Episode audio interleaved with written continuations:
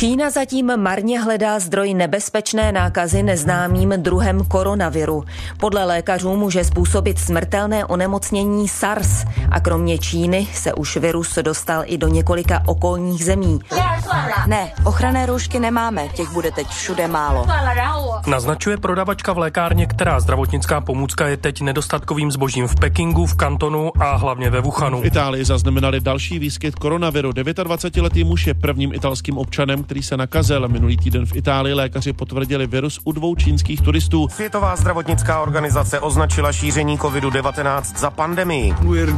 Úroveň rozšiřování a vážnost onemocnění je alarmující. V Česku je nakažených koronavirem 75 lidí, dva z nich jsou na jednotce intenzivní péče. Zakážeme vstup pro všechny cizince pocházejících z rizikových oblastí a zároveň jsme zakázali občanům České republiky vstup do těchto rizikových oblastí. My jsme zakázali všem dopravcům přepravu cestujících přes hranice České republiky. Byl to strašlivý rok, shodne se většina lidí. Skoro jako zlý sen, ze kterého ne a ne procitnout. Pandemie koronaviru a opatření proti šíření nákazy obrátili obyvatelům celé planety životy na ruby. Spoustu lidí uvrhli do existenční tísně a počet těch, kdo onemocnění COVID-19 nepřežili, se začíná blížit dvěma milionům. Co jsme se o sobě, o fungování jednotlivých států i o světovém společenství jako celku v uplynulém roce dozvěděli a nakolik to vše ovlivní či přímo předurčí rok, který právě začíná? Je pondělí 4. ledna, tady je Lenka Kabrhelová a Vinohradská 12, spravodajský podcast Českého rozhlasu. Pavel Barša je profesorem politologie na Filozofické fakultě Univerzity Karlovy. Dobrý den. Dobrý den. Pane profesore, tak my jsme se právě rozloučili s rokem 2020, který nám přinesl výzvy, jaké bychom si asi před 12 měsíci vůbec nedovedli představit, nebo bychom si je představovali možná co by zápletku z nějakého dystopického filmu, ne z reálného života. Z vašeho pohledu, v jaké formě načínáme rok 2021? Jsme tou koronavirovou krizí zásadně oslabení, nebo naopak posílení, při nejmenším třeba o vědomí toho, jak křehký ten náš svět je? No tak já po té, co jsme zažili v prosinci, oscilaci té nálady, když na přelomu listopadu a prosince, že se začali očkovat první, nebo se oznámilo, že se bude očkovat v Americe a potom v Británii. A před Vánoce mi zase přišla ta zpráva o té nové mutaci toho viru, který by možná mohli oddálit to definitivní vyřešení té sanitární fáze té krize. Tak bych odmítal jakékoliv předpovědi. Jo. Ale určitě jsme uprostřed té sanitární fáze a myslím si, že teprve teď si velká část z nás začíná uvědomovat, o co vlastně jde, že skutečně zažíváme velkou krizi, která bude mít dlouhodobý důsledky a i když ta sanitární fáze skončí, tak potom bude následovat ta ekonomická, potom teprve většina lidí pocítí tu ekonomickou krizi, která z toho bude plynout. Jo. Teďka je to ještě tak, že některé skupiny lidí v Česku a jinde samozřejmě ve světě jsou tím bezprostředně zase zasažení, jo, ale jiní, například státní zaměstnanci, jako my učitele na vysokých školách, tím zatím zasažení nejsme jenom nad tím, že musíme učit online a nemůžeme učit normálně, ale každopádně to neohrozuje naši existenci a naše zaměstnání, zatímco už teď tisíce, možná sta tisíce lidí jsou ve světovém měřítku, samozřejmě desítky milionů lidí jsou ohrožení vlastně na živobytí. Jo? A to se může ještě jako zvýšit ve chvíli, kdy začnou dopadat ty ekonomické důsledky. Jo? Ta sanitární krize doufejme, že skončí někdy, ale potom začnou teprve dopadat ekonomické důsledky na tu společnost jako na celek. Takže určitě jako ta vážnost té krize, myslím, je teď už zřejmá, doufejme teda všem. Mnozí označovali a označují dál tu koronavirovou krizi za nejhorší globální krizi od konce druhé světové války. Myslíte, že můžeme jít v tom hodnocení tak daleko? Já bych byl opatrný s tím nejhorší. V některých parametrech se to vůbec nedá srovnávat srovnávat, jako například v počtu mrtvých nebo v materiální devastaci jo, třeba Evropy v roce 45, to je úplně nesrovnatelný. Ale v jiných, jo, už to srovnatelný je například v zadluženosti těch zemí, těch společností. To teda spíš relativizuje to srovnání, ale to, co naopak se mi zdá, že přebíjí ty předcházející krize, jo, tak to je, my říkáme první světová válka, druhá světová válka, jako tím chceme dát najevo, že to byly globální události, ale pořád ještě v první i v druhé světové válce byly země nebo dokonce celé kontinenty, které byly víceméně uchráněny. Jo od toho, nebo z velké části uchráněny od těch válek. Samozřejmě politicky to byl celosvětový konflikt, nebo oba dva ty konflikty byly celosvětový, ale pořád byly společnosti, země a části kontinentu, které byly uchráněny. Dnes tahle koronavirová krize je skutečně první globální krizi v doslovném slova smyslu, že většina lidí, takřka všichni lidé na této planetě se s tím nějakým způsobem potýkají. Jo? Že třeba v určitým momentu, já jsem si to uvědomil na jaře, na jednom v určitým momentu větší část lidstva byla v různých formách lockdownu. To je úplně neuvěřitelná věc. A každý, ať už jsme kdekoliv na té země kouli, tak na individuální úrovni, to je vlastně důležité, na individuální úrovni se potýkáme s důsledky toho a musíme nějak uspůsobovat svoje chování a tak dále. Tak z tohle hlediska to má zcela jistě primát. A co jsme se dozvěděli o povaze toho našeho globalizovaného světa? Kde pro vás třeba jsou silné stránky, kde slabiny? Když se na to podíváte tedy, řekněme, s tím skoro ročním odstupem od začátku té krize? Tak já si myslím, že ta krize znamená pád mýtu neoliberální globalizace. Doufám, že definitivní. A co tím mám na mysli je, že musím napřed asi říct, co by to byl ten mýtus. To je ta představa, že všeobecný blahobyt na této planetě se zajistí tím, že se budou lidé čím dál tím intenzivněji a četněji navzájem propojovat, že bude čím dál tím intenzivněji a rychleji proudit mezi zeměmi a kontinenty zboží, lidé, kapitál, myšlenky a že čím víc tohle pohybu bude a čím víc budeme všichni na té planetě propojení, tím lépe se budeme mít. Tak tohle si myslím, že padlo že tohle je hlavní důsledek ty krize, že najednou i ti, kteří tohle zastávali, tak teďka začínají mít pochyby a říkají si, no tak možná, že to není úplně pravda, že někdy je dokonce lepší se nepropojovat a nezrychlovat ten pohyb lidí a zboží na naší planetě. A samozřejmě, že to akcelerovalo určité procesy a hlavně určité uvědomění, které už nastalo před tou krizí. Jo. To minulý desetiletí, desátá léta už byla vlastně charakterizována dvěma procesy, který ten mýtus nabourali. Jednak to byl nástup neonacionalistů typu Trumpa a Bolsonara v Brazílii a Borise Johnsona v Británii a tak dále, kteří každý svým způsobem a každý trochu jinak v závislosti na konkrétní situaci těch zemí napadali aspoň některé aspekty toho globalizačního mýtu. A každopádně obhajovali národní suverenitu proti té představě, že by se ta jejich společnost měla co nejvíc pro propagovat s ostatními. A druhým bylo poslední léta, minimálně od roku 15, od té smlouvy COP21 z Paříže, rostoucí vědomí globálního oteplování, které nám říká, že ta neoliberální globalizace, která je založena na fosilních palivech, je vlastně neudržitelná. Že pokud chceme zabránit té klimatické změně nebo ji alespoň zmírnit tak, abychom zajistili nějaké důstojné prostředí pro přežití na té planetě, tak už se nemůže postupovat tímhle způsobem, jak se postupoval. A to už bylo započato, ta kritika té globalizace v minulém desetiletí a myslím si, že ta koronavirová krize bude takovým milníkem, který to ještě zvýšil, tu krizi té globalizace. Takže to si myslím, že jednoznačně plyne z toho, co jsme teď v ten minulý rok zažili. Na druhou stranu nabízí se tu asi otázka, jestli takhle zásadní problémy, které, řekněme, ta globalizace mohla přinést nebo nějakým způsobem urychlit, uspíšit, jestli je možné vyřešit je jinak, než právě znovu zase globálně. A to se týká třeba právě toho koronaviru. Jo i ne. Jestliže to minulé desetiletí vyhrotilo ten konflikt mezi principem národní suverenity a principem globality, tak teď jsme v situaci a myslím, že ta koronavirová krize ještě více vlastně vyostřila ten konflikt, ale není úplně jasný, jako argumenty vlastně z ní čerpají představitelé obou dvou těch táborů. Jo? Ti globalisté říkají, vidíte, to nás poučilo, že ten národní stát je sám bezmocný, ale naopak ti obhájci toho národního státu, obzvláště těch velkých národních států, jo? jako je USA, nebo můžeme říct si Čína, i když tam vzhledem k povaze toho režimu žádná diskuze neprobíhá samozřejmě, tak ty naopak můžou tvrdit, že ta suverenita je zachrání. Takže já si myslím, že ta krize, že ty interpretace můžou být úplně opačné a že každý ten tábor, tábor tábor globalistů i nacionalistů si bere tu stranu té krize, která se mu hodí. Ale myslím si, že ve skutečnosti to poučení z té krize je takový, že to, co potřebujeme, asi je jakási koordinace různých úrovní, na nich se tomu čelí té krizi. Jo, že ten národní stát zcela jistě zůstane ještě na dlouhou dobu základním garantem toho bezpečí v různých ohledech, včetně toho zdravotního bezpečí toho obyvatelstva, s tím se prostě nic nestane. Ale například v Evropě je úplně jasné, že ten národní stát, jako je Česká republika, jo, že musí spoléhat taky na to, co zajistí ta Evropská unie. Když se například napřed s ohledem na masky a potom s ohledem na další věci, jako jsou vakcíny a tak dále, začalo mluvit o suverenitě ty Evropy v těchto věcech, tak to je přesně ta věc, že Česko nemůže být nikdy suverénní v tom, že by bylo schopno, nebo že nějaká česká firma by byla sama schopna vyvinout vakcínu. Ale když bude silná Evropa, tak ta Evropa jako nějaký blok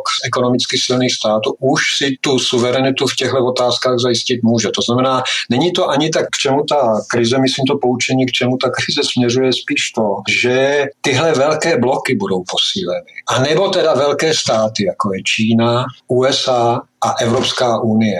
Národní státy, jako pokud nemá víc než 300 milionů jako Amerika, tak bude tvářit vás takové krizi bezmocný. Takže do jisté míry se dá říct, jestli tomu rozumím správně, že ne, že by se ukazovalo, že ta koronakrize může působit jako nějaká hybná síla globalizace, ale spíš jako posilující prvek těch už teď velkých celků, které ještě budou získávat na síle. Určitě. Totiž já si myslím, že to minulé desetiletí znamenalo krizi toho systému globálního tak, jak byl nastolen v 90. letech po pádu železné opony. Už v tom minulém desetiletí, protože ta neoliberální globalizace byla součást toho globálního systému, tak, jak byl nastolen v těch 90. letech. A to se dostalo do krize. A tahle krize byla ještě vyostřena tou koronavirovou krizí a těžko se to teďka vrátí zpět do těch 90. let, do nějakého, dejme tomu, globálního systému, v němž bude vévodit americká supervelmoc spolu s dalšími západními státy, jakási unipolarita, bude to napojeno na multilaterální systém OSN. Do tohle systému se to nevrátí. To, co teďka nastane, bude, že víceméně už se vynořují ty tři hlavní bloky, mezi kterými se to bude rozehrávat. To bude Amerika, Čína a Evropa a samozřejmě teda azijské státy typu Japonska, Jižní Koreji a tak dále, které budou nějakým způsobem způsobem řešit ten problém, jak se vyrovnat s tou Čínou. Nicméně toho všeho by si měly být vědomé tedy menší státy, kde zároveň může probíhat asi souběžně s tímhle vším ta další tendence a to je třeba to lokální posilování nacionalismu. Určitě. Ale u těch národních států je taky zajímavý poučení, ale znova to poučení musí mít otevřený konec. Taky typ těch států, jo? to, co je zajímavé sledovat, je, jak taky jsme všeli jako oscilovali řada z nás, že jsme si mysleli, že Německo napřed to řeší dobře a Amerika úplně špatně a někteří zase sympatizovali se Švédskem a mezi tím se to často převrátilo. Jo?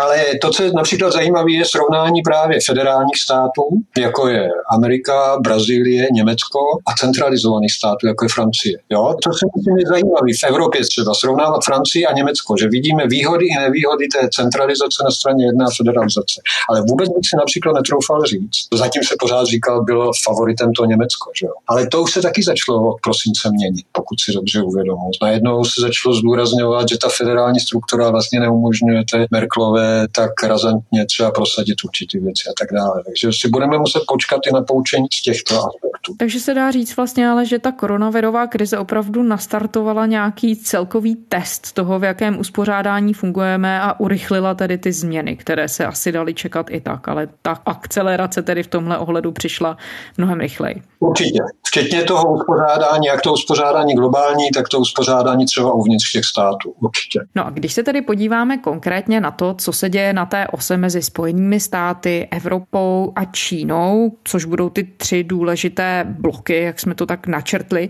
tak ve Spojených státech se tedy už za tři týdny ujme vlády nový prezident Joe Biden. Jaký impuls podle vás ta nová jeho americká administrativa vnese do té globální dynamiky? Tak určitě on se bude snažit obnovit It. Ten multilateralismus, který se Trump snažil úplně zničit, tím mám na mysli všechny ty instituce mezinárodní, které jsou jako OSN a kolem OSN, jako například Světová zdravotnická organizace a další organizace podobného typu. Že. Trump se v podstatě to snažil podkopat jako, a zcela otevře. Říkal, že to je nesmysl, že Amerika na to jenom tratí, že každý se má starat o sebe. Tak to ten Biden alespoň retoricky tohle říká a myslím si, že to myslí upřímně. Ale z druhé strany musíme si taky uvědomit, že on bude mít svázaný ruce jo, v něčem. Eh, jednak určitě věci už jsou nezvratné a jak jsem řekl, ze strukturálního hlediska už se do těch 90. let vrátit nemůžeme. A druhá eh, je třeba si taky uvědomit, že to jeho vítězství nebylo vlastně úplně jasné. Jo? Že jako polovička Ameriky volila přece jenom, sice to byla menší polovička, ale pořád to byla polovička, která volila toho Trumpa. A tudíž, že nehledě na to, že nebude mít možná dostatek senátorů a tak dále, že jo, to ještě nevíme, tak každopádně bude podvázaný minimálně tím, že taky říkal, že chce být prezidentem všech Američanů. To znamená, musí brát v úvahu i ty neonacionalistické názory, s nimi se takřka polovička Ameriky stotožňuje. To znamená, jak z těch strukturálního hlediska, který Biden nemůže ovlivnit, to, že se prostě změnil svět, že už se nemůžeme vrátit do unipolárního světa, kde to všechno zhruba řídila Amerika, která zároveň garantovala fungování těch multilaterálních institucí. Tohle on teďka říká Biden. My jsme se vrátili, abychom vedli znova svět, ale ono to prostě nebude tak jednoduchý. Ta Čína je příliš silná na to a z druhé strany ani ta Evropa už si nemůže být úplně jistá, že za čtyři roky třeba tam nepřijde někdo jiný než Biden. Buď to Trump nebo jeho syn, nebo někdo, kdo bude oslovat tu druhou polovici Ameriky. To znamená, myslím si, že určité věci už jsou nezvratné. A dá se říct, že jsme tedy na Prahu možná nějakých zásadních změn, protože ty procesy budou určitě pokračovat, co se týče právě toho posilování třeba i těch nacionalistických tendencí. Takže jsme na Prahu nějakých změn, které mohou vést ještě k dalšímu přeskládání toho pořádku. A teď já vím, že to je složité, protože to je nějaký výhled na dalších x let, možná dekádu. A jsme uprostřed toho všeho, co se mění, takže asi těžké to odhadovat, ale jsou nějaké náznaky, ze kterých by se dalo vyvozovat, kterým směrem se to vlastně celé bude ubírat? Tak určitě nepočítám s tím, že by OSN začalo fungovat tak, jak by si to ti liberální internacionalisté a multilateralisté představovali. Určitě tam prostě ten mocenský aspekt těch tří pólů bude hrát klíčovou roli, bude to zablokovávat například rodu bezpečnosti, jo, ta Čína a Rusko. Budou prostě se chovat tak, že budou hájit své zájmy bez ohledu na nějaké mezinárodní právo nebo bez ohledu na nějakou vůli k tomu se dohodnout. To znamená návrat k nějakému multilateralismu, tak jak hladce fungoval ve chvíli, kdy ta Amerika všechno dokázala kontrolovat v 90. letech, prostě k takovému návratu nedojde. Budeme spíše v situaci mocenské soutěže tří bloků. A dá se tedy čekat, že za té situace, kdy ty tři bloky budou posilovat, že by se mohla právě zvýšit třeba i spolupráce Spojených států a Evropy? Že by to partnerství mohli zase vrátit do té intenzivnější podoby, ve které bylo předtím předtím, než se ujal vlády Donald Trump? Já doufám, to už vyjadřuji zbožné přání, ale doufám, že do té podoby alespoň, vzpomeňte si ale, že to uvolňování už začal Obama, tím, že vlastně řekl, že ta Evropa by se měla víc starat o svou vlastní bezpečnost a že ta Amerika by měla se starat víc o ty procesy v té Ázii. Takže ono tam není tak velká diskontinuita. Samozřejmě Trump to dělá naprosto brutálním způsobem, že se snažil rušit ty instituce. Zatímco Obama se to snažil dělat tak, aby přepoloval tu Ameriku na ten souboj boj s tou Čínou a zároveň si uchoval v té Evropě spojence. Tak tohle si myslím, že by měl být ten ideál. Mým zbožným přáním je, že by to mělo takhle fungovat, ale i tak ta Evropa, myslím si, že prostě nutnost té situace ji dovede k tomu, že bude muset se víc a víc stavět na vlastní nohy. Samozřejmě víte, že to není jednoduchý, protože existují země, obzvláště například ty postkomunistické země, ke kterým patříme, který vlastně strašně lpí, obzvláště na té vojenské alianci s tou Amerikou a taky já doufám, ačkoliv nezdílím takové jako extrémní lpění na tom, tak doufám, že ta Severoatlantická aliance v nějaké podobě bude fungovat. Ale například taková ta představa toho jednolitého bloku jako západu, si myslím, ta už bude nalomená. Ta už nebude tak jednoznačná. Čínská vláda znova odmítla, že by nový druh koronaviru mohl vzniknout v některé z čínských laboratoří. Právě tuto teorii teď podle amerického prezidenta Donalda Trumpa chce prošetřit jeho administrativa. Some important developments in our war against the Chinese virus. we'll be invoking the Defense Production Act just in case we need it. Why do you keep calling this the Chinese virus? Čína očekává, že Spojené státy oznámí konkrétní kroky a opatření, která chystají udělat v boji s nemocí COVID-19. Čínský prezident Xi Jinping to řekl při telefonickém rozhovoru s americkým prezidentem Donaldem Trumpem. Obě země si přitom dlouhodobě vyměňují velmi tvrdé výrazy v souvislosti s bojem proti novému koronaviru. Je to skutečně velmi tvrdá válka slov, no a to všechno na pozadí pandemie nemoci COVID-19. No a vlastně i v ní v podstatě hrají obě země hlavní roli. Z jedné se ta nemoc do světa rozšířila, ta druhá má teď aktuálně vlastně nejvíc nakažený. Nevím jak vy, ale já se cítím skvěle. Chci, abyste věděli, že porazíme tenhle hrozný čínský virus, jak tomu říkáme. Vidíte, že v Evropě či Kanadě křivky rostou, ale virus mizí a zmizí. No, ještě jeden proces, který se odehrával v souvislosti s tou koronavirovou krizí, to byl proces politizace toho viru nebo zasazení celé té krize do politického rámce. Donald Trump, odcházející americký prezident, ten byl právě jedním ze světových lídrů, kteří ten příchod viru označovali za nějakou hrozbu, která přišla konkrétně z Číny, dokonce on ho označoval za čínský virus. Jak moc se tahle snaha o politizaci viru uchytila? A teď, jestli bychom to mohli právě zasadit do toho tedy nového rámování, o kterém jste mluvil, že tu budeme mít tři bloky. Spojené státy, Evropskou unii, Čínu a pak další tedy azijské státy. No já si myslím, že z tohohle hlediska samozřejmě víte, že jsou různé podoby té politizace, třeba ten vakcinový nacionalismus, jo? ta soutěž, kdo bude mít první tu vakcínu a kdo první začne očkovat a tyhle věci, tak tam samozřejmě to se podpořilo. Myslím, že ale je to rozporuplný, že zároveň část světové veřejnosti zase si uvědomila právě díky té koronavirové krizi, jak je v realitě ten svět propojený a jak v té globální sanitární krizi bychom měli přece přece jenom navzdory tomu, že každý stát se musí starat hlavně o to své obyvatelstvo, protože to je ten jeho mandát, by přece jenom každý měl kooperovat s ostatním už kvůli vlastnímu zájmu. Že jo? Takže si myslím, že to je rozporuplný, že ta globální strana té debaty taky získala jakýsi body. Ale z hlediska té politizace určitě je jasný. Proto už jsem naznačil, když jsem odkázal na ty diskuse o té suverenitě technologické, že třeba ta Evropa si najednou uvědomila, že určitý důležitý strategické věci, a to nejenom ve vojenské technologii, ale třeba i v té zdravotnické technologii, by bylo dobrý si je držet pod svou rukou. Jo? By bylo dobrý nespolehat se na to, že to ten globální systém vyprodukuje, ale řídit si nebo nějak regulovat tu produkci těch věcí. Z tohoto hlediska si myslím,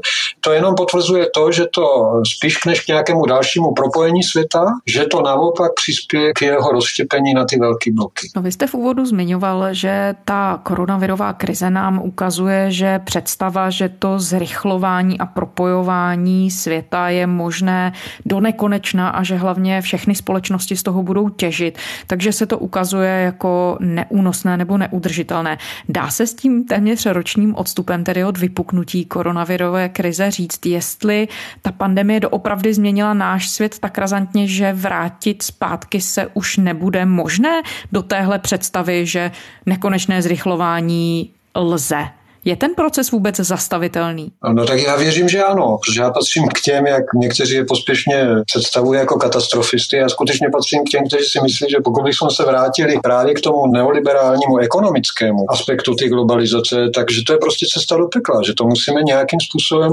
se snažit tohle změnit a tenhle typ uvažování jako a náš způsob života, který se o něho opírá, prostě přeměnit. Ale samozřejmě, že to slovo globalizace má různé významy. Jo. Proto já zdůraznuju, že tohle jako by bylo dobré specifikovat jako nějakou neoliberální globalizaci, jo, tahle představa, ale globalizace ve smyslu jako rostoucího vědomí o solidaritě a rostoucí výměny ideí a rostoucí koordinace například politické, to naopak si myslím, že je naprosto nezbytný. Právě proto, abychom mohli té krizi čelit. Myslím si, že ty masky nebo ta izolace jsou zvláštní metaforou pro ten postoj, který bychom měli pro příští roky a možná desetiletí zaujmout, tomu, že vlastně ta solidarita s tím zbytkem světa se občas prostě hod musí projevovat naší schopnosti uzavřít se sami sobě a chránit se. Jo? Chránit sebe i ty ostatní tím, že se nebudeme tolik stýkat, jak jsme se stýkali předtím. Přesně to, co děláme teď, tváří tvář sanitární krizi, tak možná by mohlo být modelem pro změnu celkového postoje právě vůči zbytku světa. A vidíte to už náznaky, že by tu změnu myšlení podporovaly právě třeba i politické a řekněme i nějaké ideové elity? No právě, že samozřejmě tohle se dá vysvětlit, já bych řekl dvěma způsoby. Že? To znamená, do toho se znova přeloží ten spor, který začal v tom minulém desetiletí mezi neonacionalismem a globalismem. Myslím si, že oba dva ty proudy můžou najít nějakou interpretaci té nové situace. Jo? Že ta, já samozřejmě patřím spíš tomu globalistickému proudu, ale k té jeho části, která si uvědomila, že ta neoliberální ekonomická globalizace je.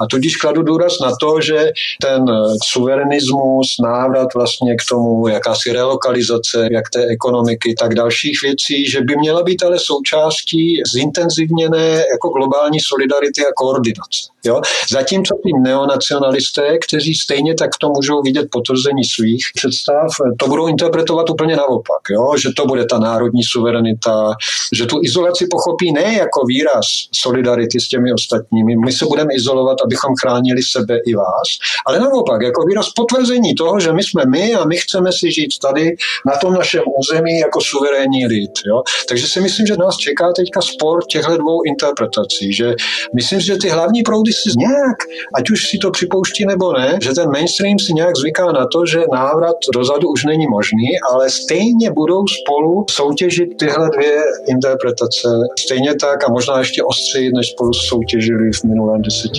Pavel Barša, profesor politologie z Filozofické fakulty Univerzity Karlovy. Děkujeme moc krát za rozhovor. Naschledanou. A to je z pondělní první Vinohradské roku 2021 vše.